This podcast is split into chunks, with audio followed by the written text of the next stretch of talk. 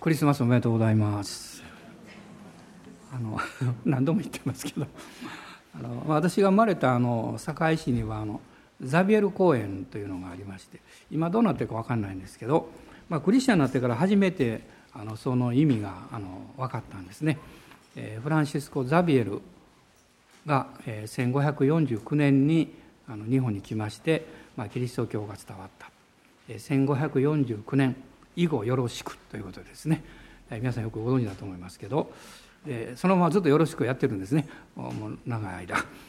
でこのあのザビエルっていう人は、えー、1506年の生まれなんですね。彼はあのスペインとこうフランスの間にありました小さなナバル王国という当時の国に生まれたそうです。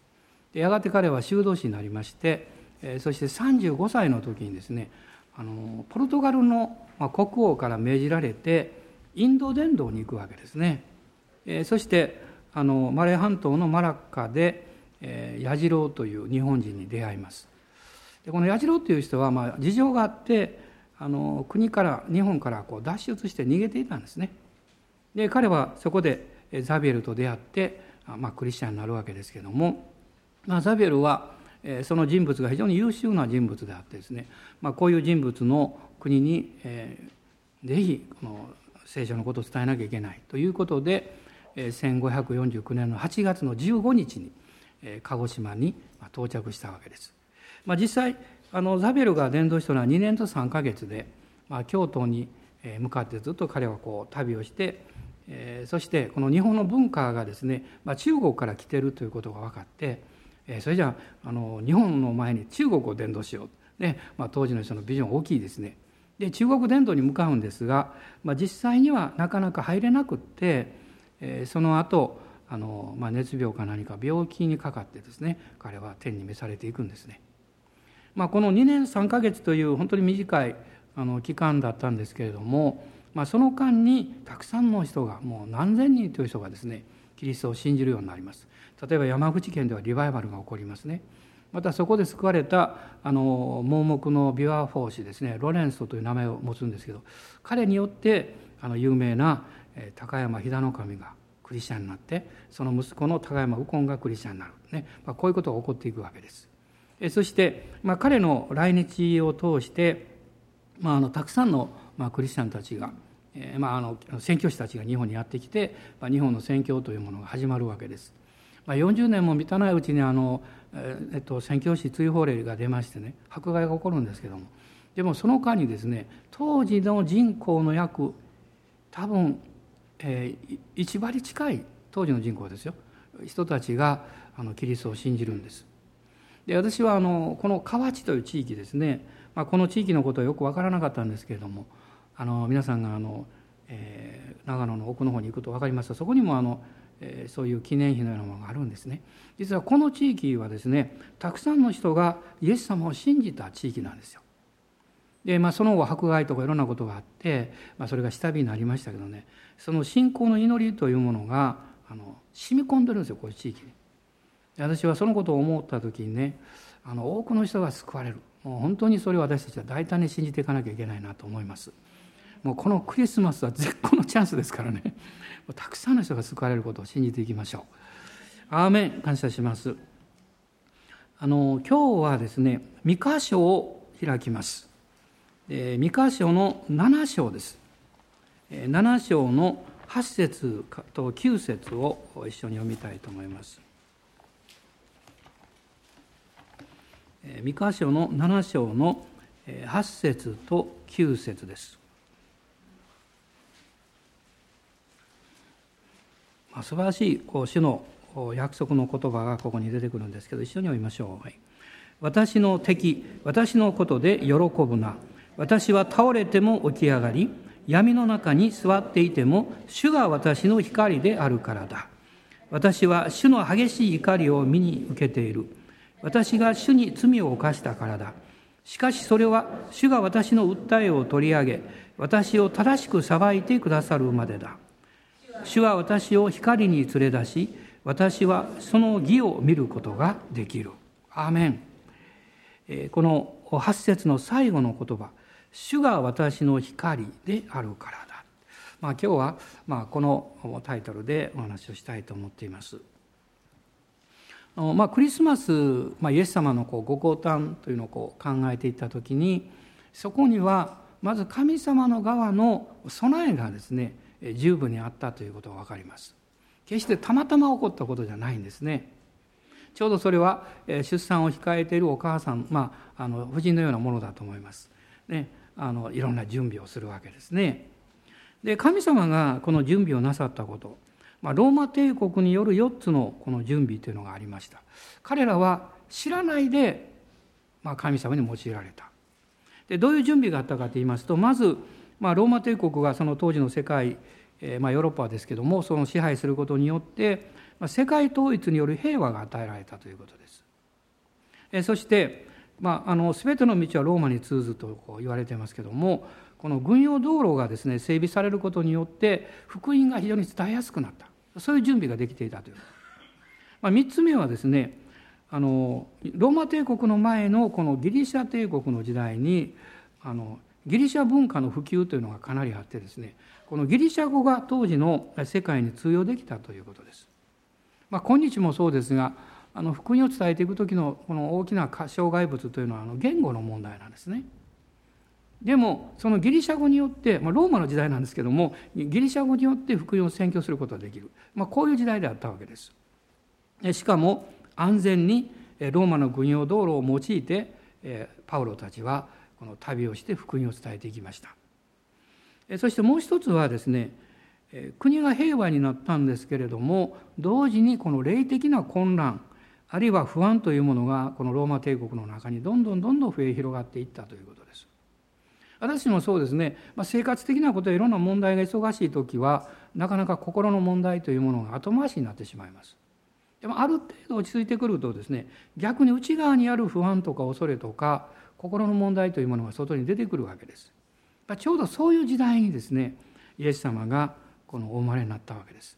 まあ、ガラテヤ人の手紙を見ますと神様がその時を定められたんだということが書かれています。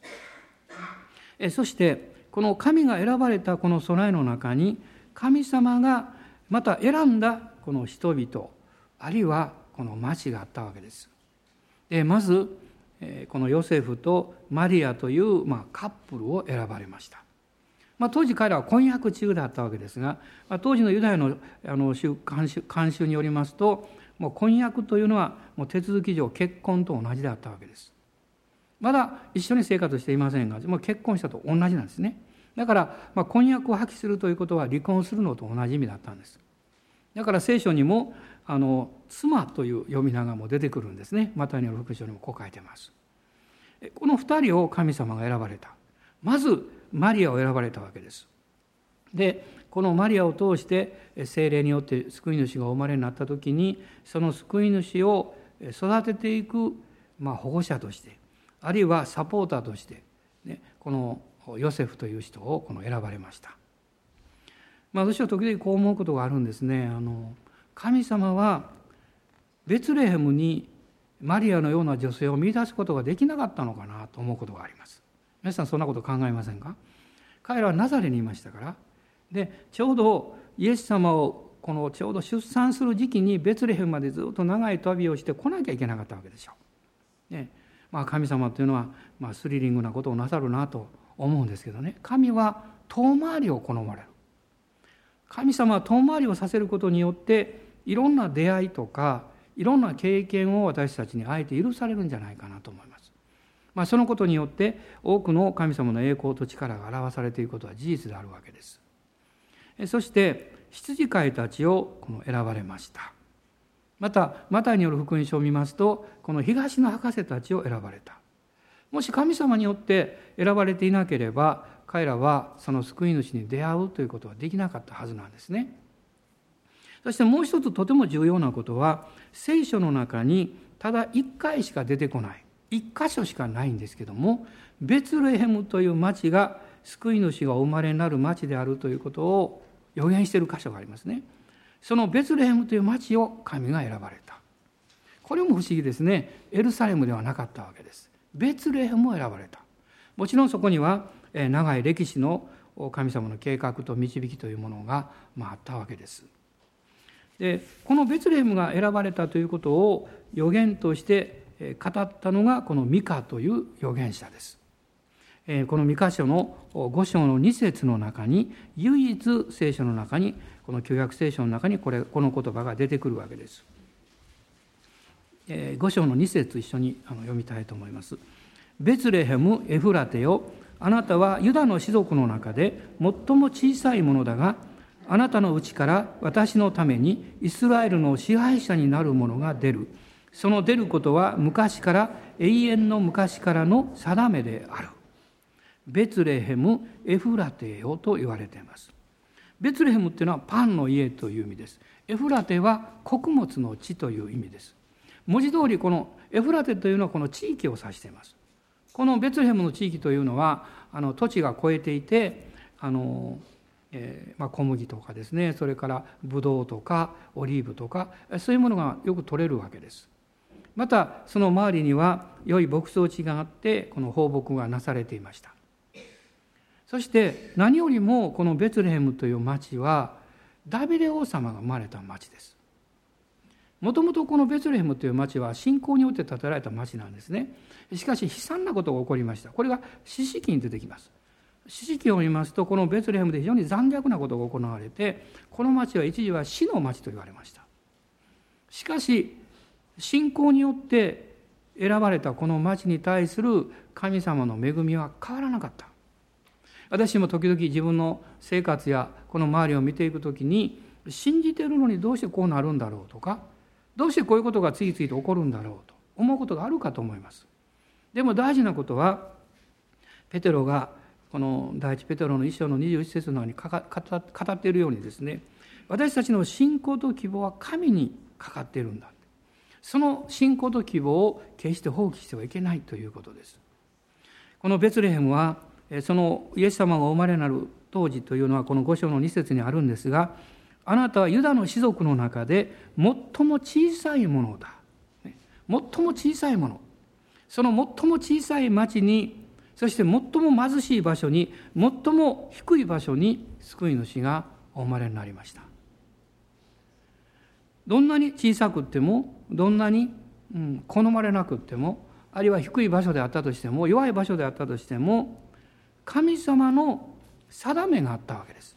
ね、この2節の最後にあります永遠の昔からの定めであるということです。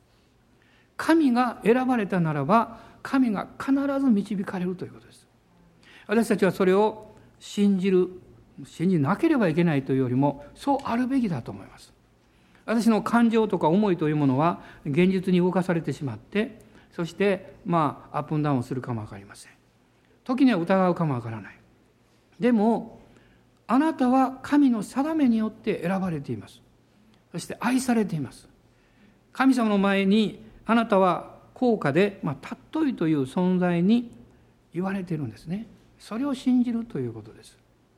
このベツレヘムパンの家と言われたこのベツレヘムここにこの星がですね東の博士たちを導いていくわけです、まあ、これが今日もありますがこのクリスマスツリーの上の星ですね、えこの星が象徴しています、まあ、こういう時代の中で預言者ミカという人が活躍をするわけです。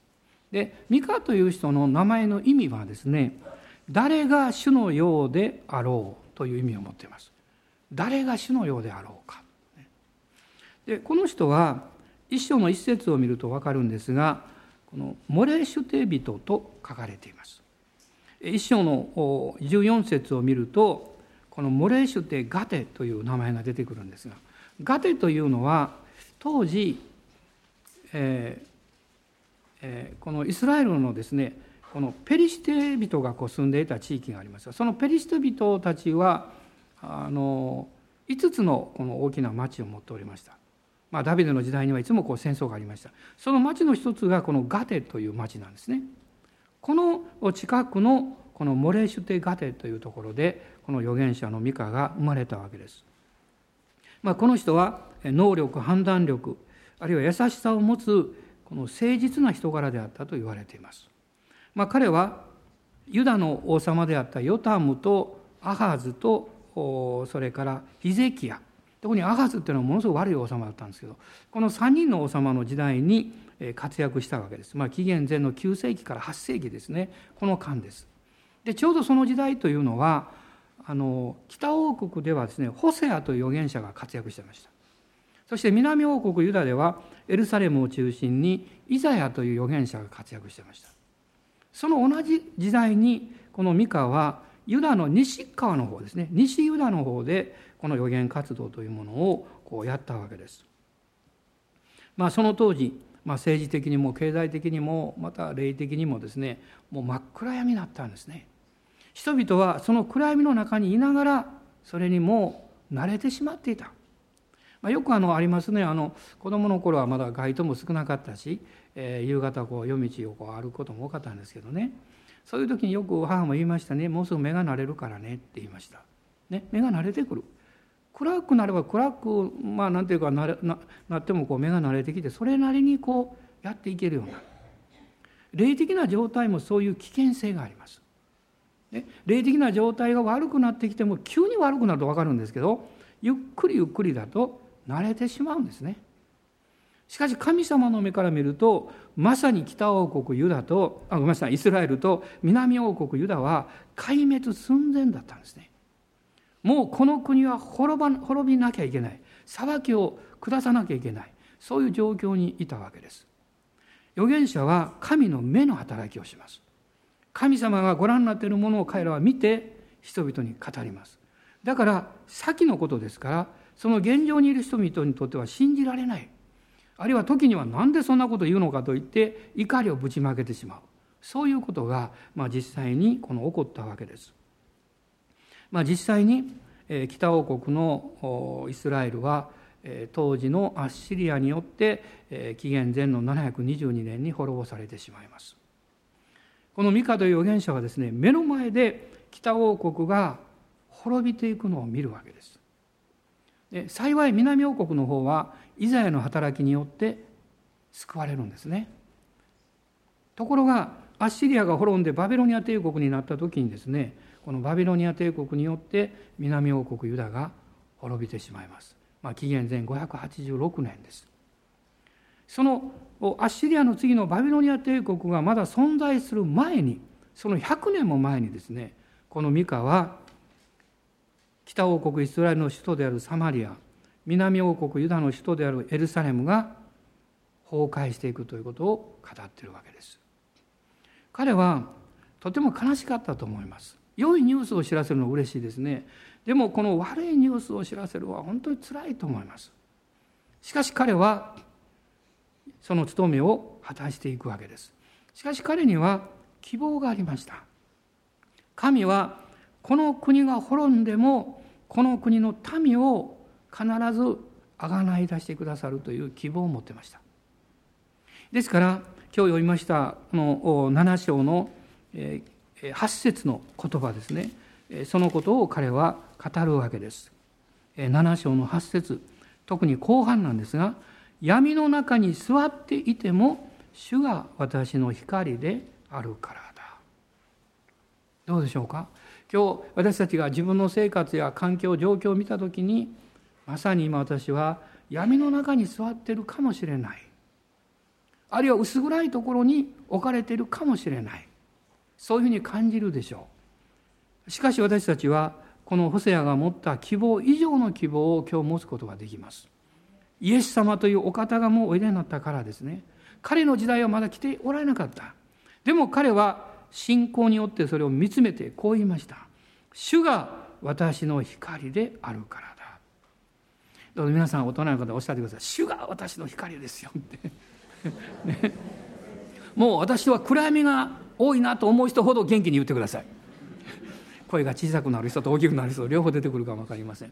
まあそれがどういう状況であっても私たちはこう告白します。主が私の光であるからだ。これはこのミカの時代も今の時代も全く同じなんですね。そしてミカはですねこの3つの大きな、まあ、まあ予言の中でメッセージを語っているように私は思います。その一つのメッセージは神様の前に悔い改めなさいということです。悔い改めというのは私たちの現状を変えていきます。悔い改めは私たちと神様との関係をはっきりさせてそして神に信頼して生きることを教えてくれます。悔い改めは何が間違っているかどこが悪かったのかということを気づかせてくれます。なぜならば悔い改める時に私たちはへりくだるからです。へりくだらないとわからない部分見えない部分がたくさんあるんです。私が自分の基準で物事を考えたり家族や周りを見ていく時になぜなんだってねかえって理解するよりもあの何というかフラストレーションを持ったり時にはイライラすることが起こるかも分かりません。しかしへりくだった時にああどうしてそういうふうになるのかということが見えてきます。あるいはどうしてあの人はこういうことになってしまったのかということを多少理解することができます。裁くよりも同情するようになるでしょう。怒るよりも何とか助けてあげたいと思うようになるでしょう。あるいは諦めるよりも一緒に希望を持っていこうという気持ちになると思います。それはへり下って悔い改めるというところから初めて始まるわけです。ミカはこの一章のまず2節を見ていただきたいんですけども一章の2節です。一緒に読みましょう。すべての国々の民を聞け。地とそれに満ちる者よ。耳を傾けよ。う神である主はあなた方のうちで商人となり主はその聖なる宮から来て商人となる。国々の民を聞け地とそれに満ちる者よ耳を傾けようと言っています。悔い改めは神の御言葉を聞くところから始まります。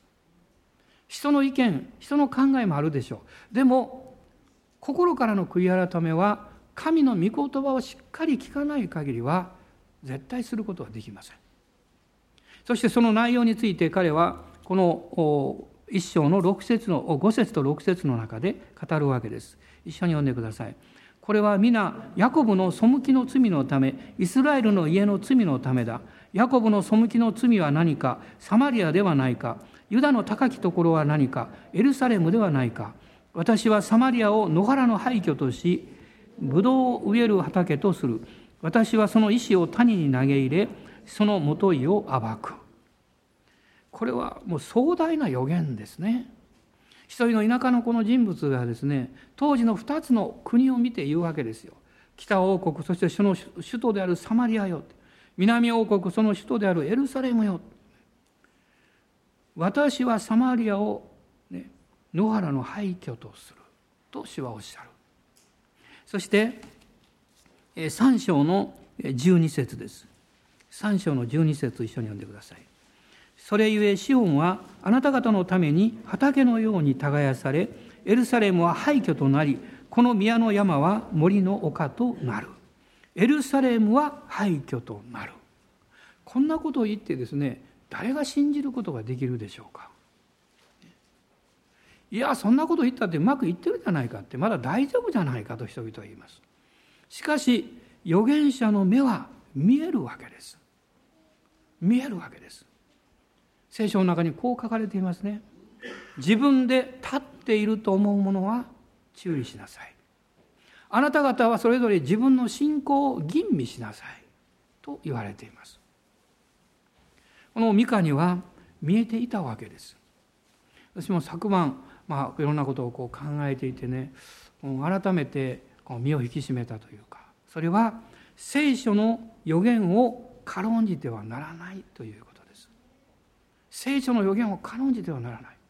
このペテロの第一の手紙の一章の18節から21節のところを読んでください。ペテロの一章の18節から21節です。ご一緒にどうぞ。私たちは聖なる山で主イエスと共にいたので天からかかったこの御声を自分自身で聞いたのです。また私たちはさらに確かな予言の御言葉を持っています。夜明けとなって明けの明星があなた方の心の中に昇るまでは暗いところを照らす灯火としてそれに目を留めていると良いのです。20, 20節と21節どうぞ。それには何よりもあ第二ペテロってごめん私第一って言った道理で誰もいのあの一緒に言ってくれないと思った。らごめんなさい。1と2とえらい違いですよねこれね。そんなのないじゃん言って一生懸命調べたら。私の間違いです。第二ペテロの一章の20と21どうぞ。それには何よりも次のことを知っていなければいけません。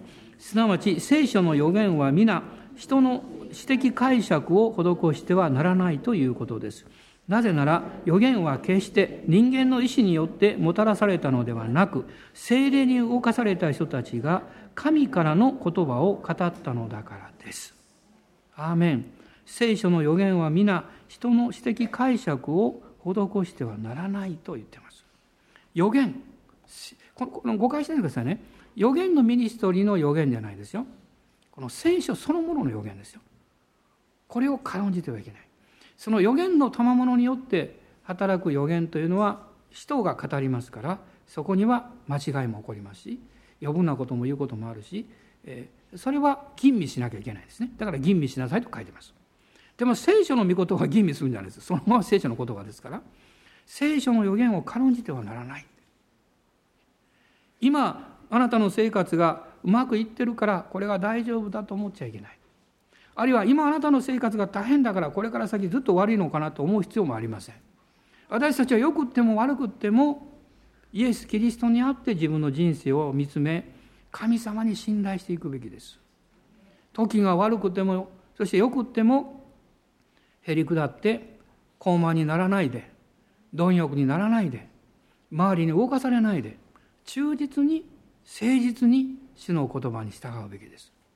私はこの旧約聖書の予言をずっと見ていてですね結局神様がおっしゃってるのはそのことだと思います。あなたの現実の生活の浮き沈みを関係なく主に忠実に従いなさいということです。まあ、ある人たちはこの何かいつもこう刺激を求める、ね、またある人たちはあの自分の側の必要だけを求めていくかも分かりません。ある時代はそれでいいと思います。ある時までは。しかし私たちがキリストと出会ってイエス様に自分の生涯を本当に従っていきたいと思うならばそれ以後はですねその外側の状況がどうであろうがあるいはあなたが恵まれたと感じようが感じまいが関係なくですね誠実に従主に従っていくということが最も重要だと思うんですね。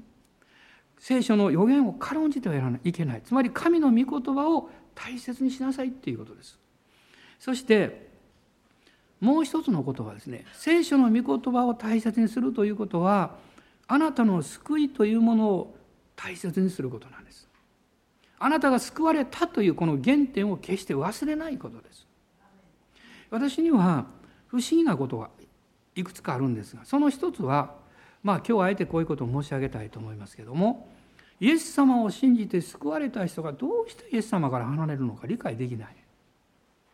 まあ、理解できないことではないんですけど自分としては納得できないんです。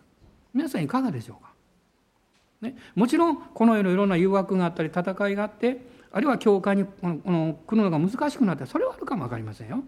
でもその人の心がイエス様から離れていくということに対してですね何とも言えない気持ちになります。おそらく一つの原因というのはねもちろんその人たちを責めてるわけじゃないんですよ。あの誤解しないでいただきたいんですけど。その理由はですねいつも初めの愛救いの原点に変えるということをしなかったからじゃないかと思います。であの喉元過ぎれば暑さ忘れるという言葉ありますよね。まあ、私はその言葉を思い出すたびにたこ焼きが喉に詰まったことを思い出してですね 暑かったと思う本当いまだに思うんですよ。これ生涯残るなんか傷感は分かりませんけどね妙な傷ですけどねだからたこ焼きを食べる時は慎重ですよ今私はもうね。もう本当にね。でも自分の生活において本当に主が助けてくださった。助けてくださったんだからもういいじゃないか。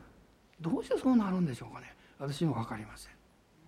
聖書はこのヘブル人への手紙ですけども6章の4節から8節のところをまあ厳粛な思いで読みたいと思うんです。ヘブル人への手紙の6章ですね。6章の4節から8節です。よろしいでしょうか？はい。一度光を受けて天からの賜物の味を知り精霊に預かるものとなり神の素晴らしい御言葉と後にやがて来る世の力を味わった上でしかも堕落してしまうならばそういう人々をもう一度悔い改めに立ち返らせることはできません。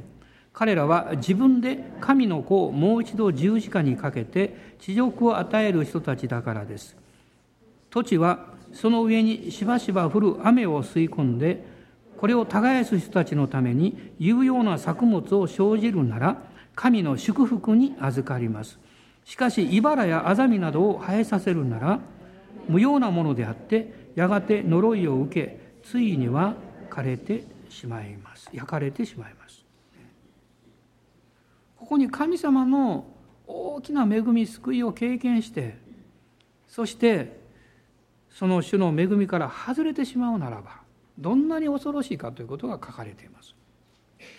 しかし主に従っていく人は神の祝福に預かりますと言ってます。だから私たちは祈る必要があるんですね。まず自分が自分の救いを達成するために祈る必要があります。そして神様から外側においてですよ。まだ外側において離れてる人たちが内側の信仰がなくならないように祈ってあげる必要があります。外側というのはねまあ教会に来れないとかそういうこといろいろあるわけでしょ。あるいは一時的に、まあ、この世のいろんな誘惑に負けてしまうこともあるかもしれません。だからといってもう信仰がなくなったわけじゃないんですよ。ほとんどの場合は。ですからその人たちの信仰がもう一度リバイブされて初めの愛に帰ってイエス様のところに戻れるように私たちは決して裁くんじゃなくって取りなして祈っていく必要があります。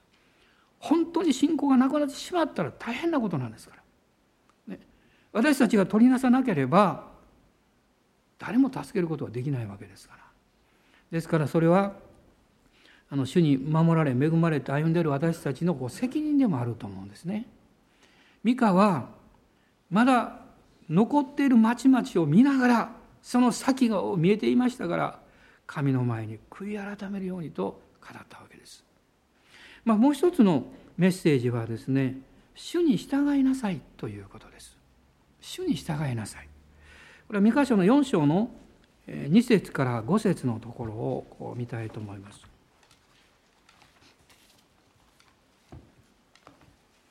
4章の2節から5節です。一緒に読んでください。多くの違法の民が来て言う。さあ、主の山、ヤコブの神の家に登ろう。主はご自分の道を私たちに教えてくださる。私たちはその小道を歩もう。それはシオンから見教えが出、エルサレムから主の言葉が出るからだ。主は多くの国々の民の間を裁き、遠く離れた強い国々に判決を下す。彼らはその剣を好きに、その槍を鎌に打ち直し、国は国に向かって剣を上げず、二度と戦いのことを習わない。彼らは皆おのおの自分のブドウの木の下で一軸の木の下に座り彼らを脅かす者はいない誠に万軍の主の御口が告げられる。誠にすべての国々の民はおのおの自分の神の名によって歩む。しかし私たちは世々限りなく私たちの神主の皆によって歩もう。ここに三河はですねこの2つの国の裁きを宣告しているだけじゃなくって希望を語っています。彼はここで3つのことを進めているんですね。まず1つはこの4節にありましたけれどもヤコブの神の家に登ろうと言っています。礼拝です。神様を礼拝することを大切にしなさいよと言っています。もちろん私たちは家でも礼拝できるし職場でも礼拝できます。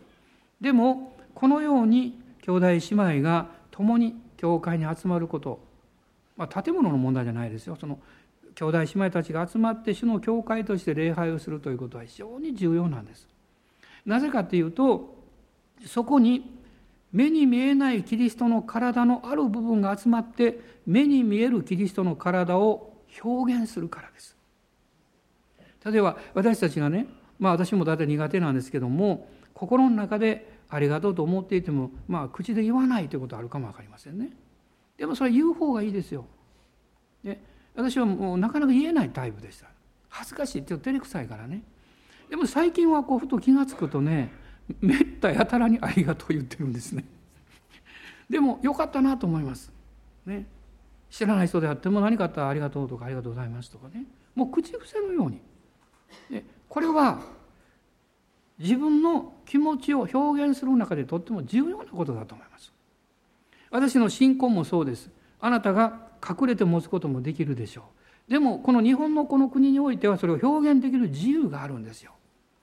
これを私たちは無視しちゃいけないと思います。今日私たちが共に集まっているこれはただ単に集まってるんじゃなくてここにあなたの信仰が表現されています。そしてキリストの体である教会が目に見える形でここに表されています。今ここで集まっている私たちはただ街角でお互いが会うのとは違うんですね。同じ人間なんですけど今日ここで集まっている私たちはキリストの体である教会を表現しているそういう存在として出会っているわけです。だからお隣の人を見てその人が男であろうが女であろうが何歳であろうがどういうお仕事であろうがあるいはどういうこの1週間経験してきた人であろうが関係なくですね私は神の家族そして主にある兄弟姉妹として見るわけです。皆さん大人の人見てください。どんなに麗しいか。ねえ。どんなに素敵な人かね。私そう思いますよ、ええ、昨日あの街角で会った時とは違うなという感じかも分かりません。それぐらいですね。神様の主の臨在の中に共に集まって礼拝を捧げるっていうのは素敵なことなんですよ。そして私たちはその神様の麗しさが現れている部分を見なきゃいけないんです、ね、あなたが大人の人を見て、まあ、ご家族だったらよく分かってますからね。ご夫婦とかね。よく分かってますから。昨日のご主人奥さんを見ないでください、ね、今のですね。今の。イエス様によってもう潤いがこうなんか麗しさが現れているね。そのまあ兄弟として姉妹として見ていただきたいと思うんです。あの私よく祈ってる時にねあの祈りのミニストリーするでしょ？でその時にねいろんな言葉が導かれるんですけどね。時々こういうことをあの言うんですよ。自分で勝手に言うんじゃないですよ。こう導かれて言うんですけどね。あなたは本当に素敵な人ですって。あなたは本当に麗しい人ですって。もう10年前だったら照れくさくって言えなかったかも分かりませんけどね。でももちろん主から導かれたことですから言いますけど今は本当にそう思っています。本当にそう思って。主がそのように示されてますからね。その時にですねその時にまあ私がじっと人を見てるわけじゃないのでよくわからないんですけど多くの場合目をつむってますからね。でも時々こう見分けてる時ありますから。その時に何か一瞬ですねそのように告げられた人の顔がほっと明るくなるような気がするんです。私はこれは真実だと思います。ね。まあ今週もねまあ自分の家のことばかり言って申し訳ないですがね。まあ父と話をしてねつい2日前に行きました。30分40分ぐらい話しました。ずっといろんなことね。話すのが認知症にその方がいいと思ってずっと話してるんですけど。でその中でこう言ったんです。まあ、お父さん力強いもんなって言ったんですよ。本当力強いんですうちの父ね。そしたらニコッと笑いましたよ。ああやっぱ嬉しいのかなと思ってね。今度あったらもう一回言ってやろうかなと思ってますけど、ね、もうそれは人にとっての励みですね。喜びです。だからあなたの家族であろうがお友達であろうがどうぞ褒めてください。褒めてくださいよ。もっともっと、ね、照れくさくても時に時々ねあの奥さんご主人ねあなた素敵よって言ってあげてください、ね、ご主人も奥さんに愛してるよって言ってあげてください。私言ってますよ。ちゃんと言っておきますよね。はい。毎日ではありませんけど。で それは私たちのその神様に対する感謝を表現することでもあるんです例えばあなたが誰かにありがとうという時にですね神様あなたがこの人をここに置いてくださってまた今日この人と出会わせてくださって感謝しますという意味なんですよ。ね、あなたが誰かに「あなたは素敵な人ですね」っていう時はね神様はこんな素敵な人を私のそばに置いてくださってありがとうっていう意味なんですよ。だからクリスチャンは人に感謝をする時も実はそれは神様に感謝するところから来ているんですよ。ね、その信仰によってだからやってるわけです。ミカはそのことを言ってます。主の宮に行くんですそうしないと人は現実しか見なくなる。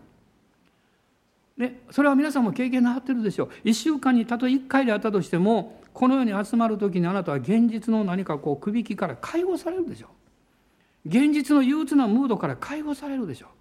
これが重要なんですよ。そしてあなたは健全な判断力と、ね、その将来の希望を持って新しい習慣をスタートするんです。ですから三河は言うんですねヤコブの家に登ろうというわけです。そして2つ目は同じこの4章の2節の後半にありますが「シオンから見教えが出エルサレムから主の言葉が出るからだ」これは神の御言葉に聞くということです。ね、御言葉は聞くあるいは御言葉に聞く。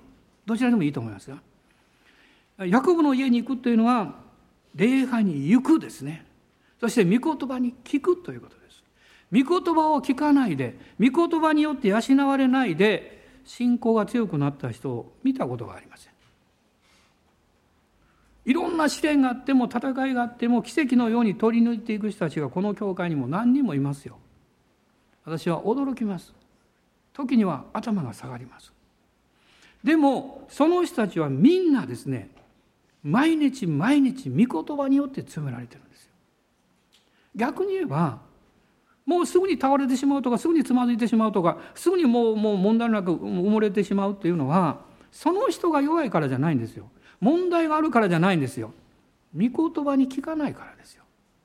御言葉にを読まないからですよ。御言葉を蓄えないからですよ。問題は外側じゃないんです。あなたの内側の霊性、あなたの新しい人が神の御言葉によって養われているということが鍵なんです。そうすればどんな問題であっても必ずそこを抜けていくんです。ミカが言っているようにたとえですね。暗闇の中に座っていても主が私の光であると言えるんですよ。今日皆さんこのことはもう覚えたでしょ？ね、主が私の光である、そして3つ目のことは、え、この4章の、え、5節の最後に書いてますが私たちの神主の皆によって歩もうと言ってます。歩むというのは信頼するということです。そして同じこの三箇所の6章の8節の中に彼はもう少し明確に言ってますね。6章の8節一緒に読んでください。主はあなたに告げられた。人よ何が良いことなのか。主は何をあなたに求めておられるのか。それはただ講義を行い、誠実を愛し、へり下ってあなたの神と共に歩むことではないか。どうぞ皆さん何か怒りが来た時にあるいはどうしようと思った時に立ち止まって私は高慢になってないかなと思ってください。私は傲慢になってないかなと思ってください。私は自分中心で突っ走ってないかなと思ってください。そしてへり下ることです。へり下ってあなたの神と共に歩むことではないか。主が歩んでくださっているそこを通り過ぎようとしていないかということです。行き過ぎてはいけないんです。戻らなきゃいけません。主よあなたと共に歩みますということです。そうすれば主が教えてくださる。主の小道を歩む人はいつも御霊の声を聞くことができます。主と共に歩む人は神が語られた言葉に対していつも柔らかく従う謙虚さを身につけています。その人は砕かれて柔和になるでしょう。そしてその信仰の従順というものは必ず大きな祝福というものをもたらすようになります。ミカが3つ目に語っているこの大きなメッセージがありますが、まあ、それはこの最後のところです。ミカ書の7章の18節と19節。18節と19節です。一緒に読んでください。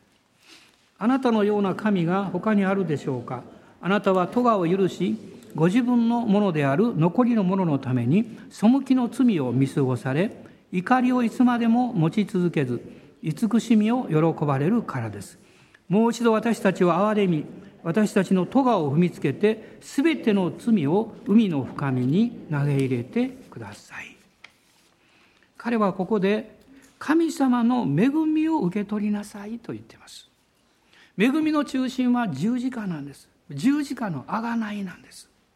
贖いは許しだけではなくって許しと回復を与えてくれます。許しと命を与えてくれます。和解と希望を与えてくれます。これは贖いなんです。ミカはこの中で2つのことを言っていますけども咎を許してくださる神と言っています。その咎を許すというのはこの18節を見ると背きの罪を見過ごされと書いてます。何かあなたに対して嫌なことあるいは嫌な態度嫌な言葉をもしねどこかで語られたとしてそれを見過ごすということは力がいりますよね。引っかかってしまいます、ね、車が急にあなたの前に割り込んできただけでもカッとくるでしょ。う、ね、なんで？と思うかも分かりません、ね、でも怒ったら損ですよ。ろくなことはないですから、ね、聖書はその、えー、背きの罪をね見過ごしそして怒りをいつまでも持ち続けずと書かれています神様のすごい点はですねあんなに清い方が私に対する怒りを収めてくださっているということです。ヨハネによる福音書を見ますと御子を信じない人には神の怒りがその人にとどまると書いてます。あなたの生活の中に決して怒りをとどめないでください。腹が立ったとか気分が悪いとかそれは必ずありますから毎日の生活の中で。でも決して怒りをとどめないように。怒りをとどめるならばそれはあなたを不幸にします。あなたを責めるようにします。そしてあなた自身を最終的に惨めにします。私たちは神様が私の上の怒りを取り除いてくださったんだから私も自分の身に起こってくる怒りを収めようと決心することです。それは十字架に置くことです。主がそこで許してくださったように私も許そうと決めることです。そうすればあなたは恵みを受け取ります。神の恵みによって生かされていくわけです。ミカはこう言っていますね。もう一度私たちを憐れみと言ってます。もう一度私たちを憐れんでください。あの面白いことですね。聖書に言うもう一度というのは私たちの生活の一回きりって意味じゃないんですね。私は毎回もう一度と言ってるんです。皆さん言ってませんか？もう一回だけお願いします。一週間の人はまたもう一回だけお願いしますってね。何回も言ってますけど、でも神様はそれをたった一回で見てくださる。なぜかというとイエス様の十字架の贖いは一回きりだからです、ただ一度私たちの罪の贖いのためにこの世に現れてくださったとヘブル書に書かれています。私たちは何回もするんですね。でも神様の前からすれば一回きりです。そして神様は私たちの人生を一つとして一回として見ておられるんです。その大切さを誰よりもよく知っておられるんですよ。私たちをですから徹底的に許してそして神様の御心と計画を愛することによってあなたの人生がどれほど祝福されるかということを語っていらっしゃいます。私は神様に対するイメージがあのある時から変わりました。皆さんあの父なる神様ってどんなイメージでしょうか？ほとんどの人はお年寄りみたいな雰囲気持ってます。父だから。ね。でも若いお父さんもいるでしょうそのでも父なる神様は御子イエス様と同じように若々しい方なんですよ若々しい方ですよ決してこのひげを生やしたサンタクロースさんみたいなこうそんな雰囲気父なる神様そんな雰囲気ですそうじゃないんですよ。おそらく天国に行ってこの父なる神様の御顔も拝することできるでしょうね。その時驚くと思います。神様あなたそんなに若かったんですか？言ってですね驚くでしょうね。こんなに若い神様が地上最高の大健忘症になってくださる。大地方症になってくださる。唯一の点において。それはあなたの罪を思い出さない。神様私罪人です。うん。言ってですね。どこが？ですね。そんなことわしは知らんよみたいなわしゃってた年寄りですね。私は私は知らないってね。私は知らないってね。私はそう言ってくださると思います、ね、思わず言うでしょう。神様はそんなに若いのに言ってですね。まあこれ冗談ですけど本当に神様はイエス様の贖いを通してそんなふうに見てくださっているのにそう見ないのは誰なんですか？あなたですよ。ね、そう見てくださっているのに一番そう見ないのは本人なんです。いつも過去にとらわれて過去のことを引っ張り出して過去のことを語りたくなる。ねまあ、過去のいいことはいいんですよ いいことはいいんですけど、ね、そうすると過去があなたの将来を支配しし始めるんですよ。あなたはイエス様の皆によってあなたの過去の悪い面はもう何一つとしてあなたの将来に触れさせてはならないんです。イエス・キリストによって私たち古きものは過ぎ去ったと書かれています。身を全てが新しくなったのであると書いています。今日このこの時この私たち全ては公平なんです。新しい一歩を新しい一週間を信仰によって歩んでいくんですよ。昨日までの負い目はイエス様の十字架によってもう許され処罰されてるんです。私はハンディがあるなって。ね。そのハンディ持たんでください。持つ必要ないです。今日からまた新しい一歩が始まっていきます。ミカのこの言葉をもう一度読みたいと思うんですけど、7章のこの7節8節ですが8節の最後ねこう書いてますね。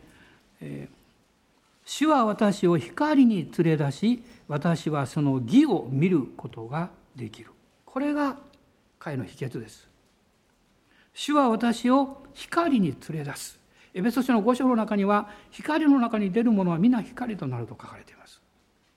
しかし人は自分の罪深さのゆえに失敗の上に光の中に出るのを恐れてしまいます。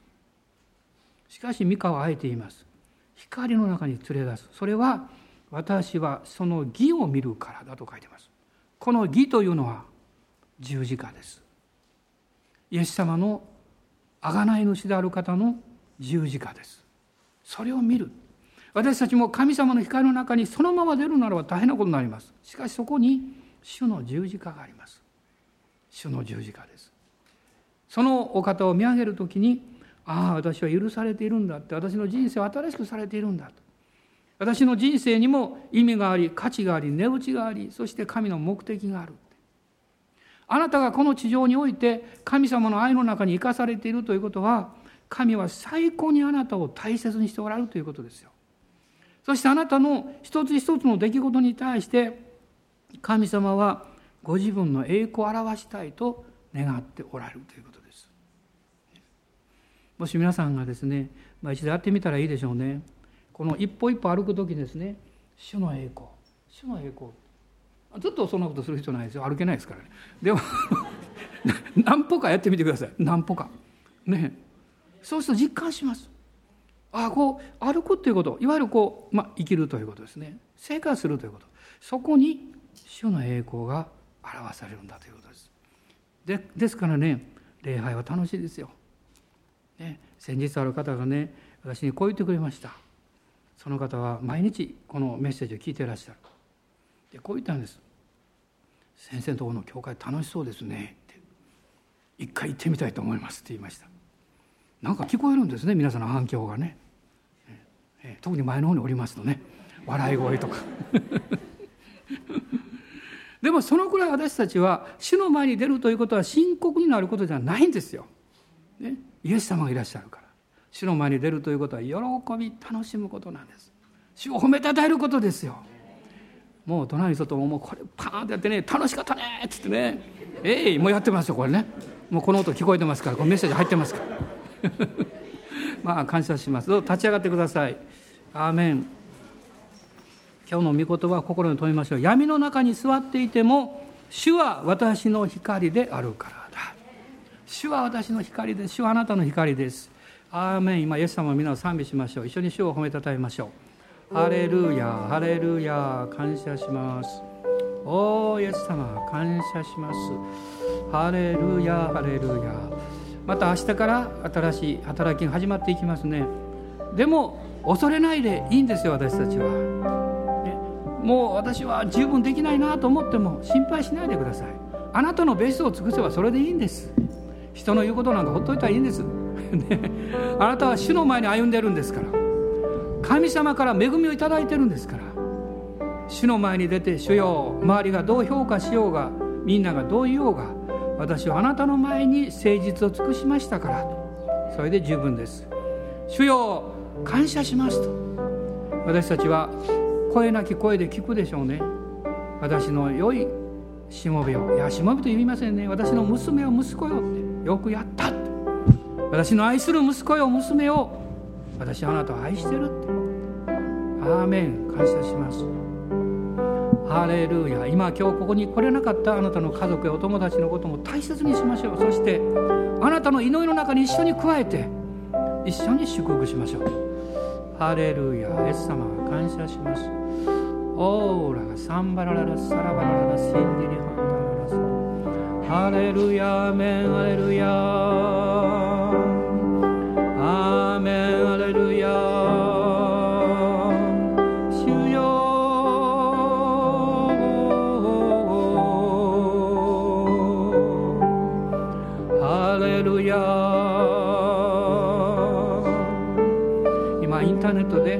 拝を共にしてくださっている兄弟姉妹たち本当に感謝します。イエス様の皆によって祝福します。また CGN やあるいはこのウェブサイトで御言葉を聞いてらっしゃる兄弟姉妹を祝福します。主の皆によって祝福します。おーイエス様。私たちは闇の中に座っているように見えても主の光を見ます。アーメン。感謝します。ハ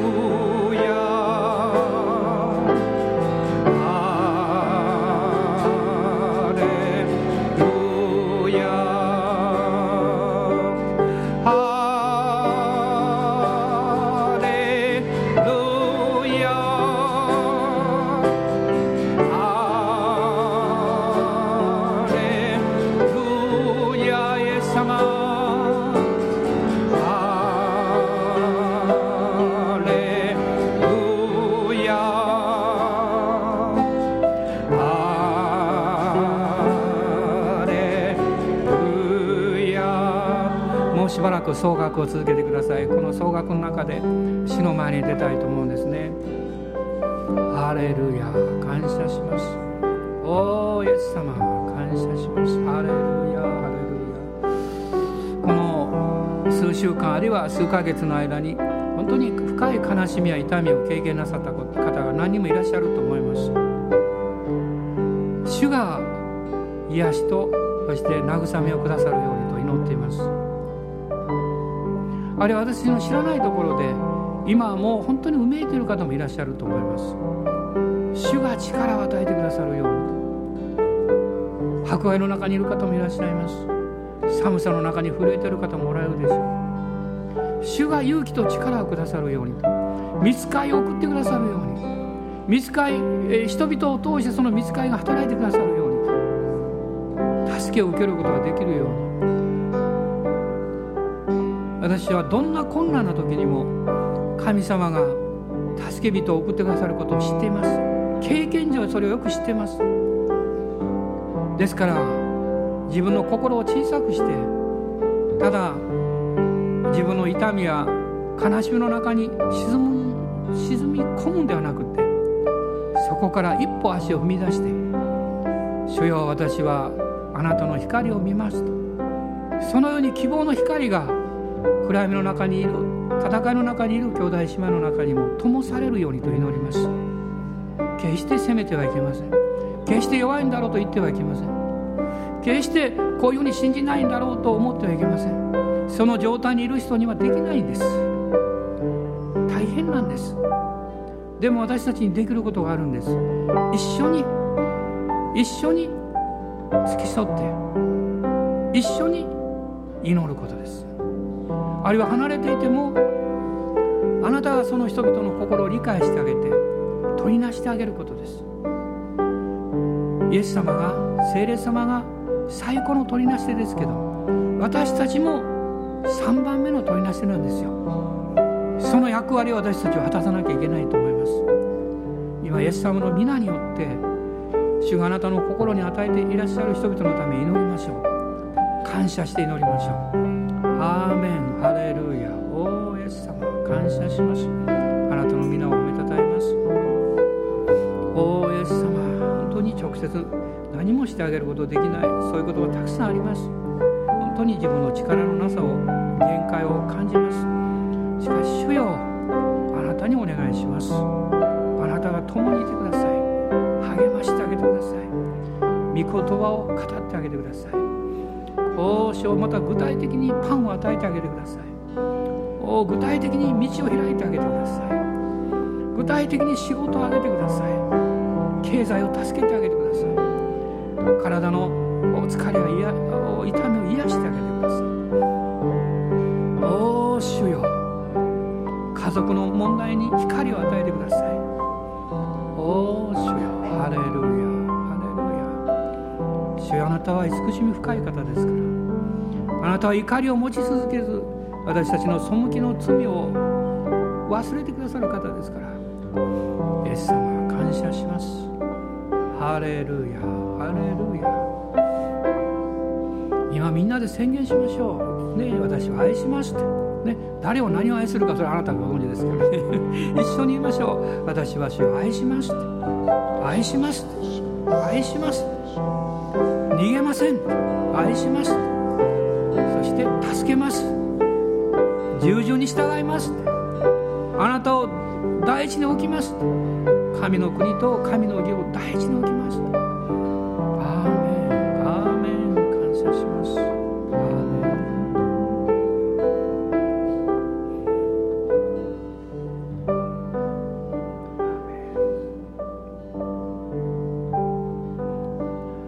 私たちの主イエス・キリストの恵み父なる神のご愛精霊の親しき御交わりが私たち一同と共にこのクリスマスの時一人一人の上に豊かに祝福がありますように。アーメン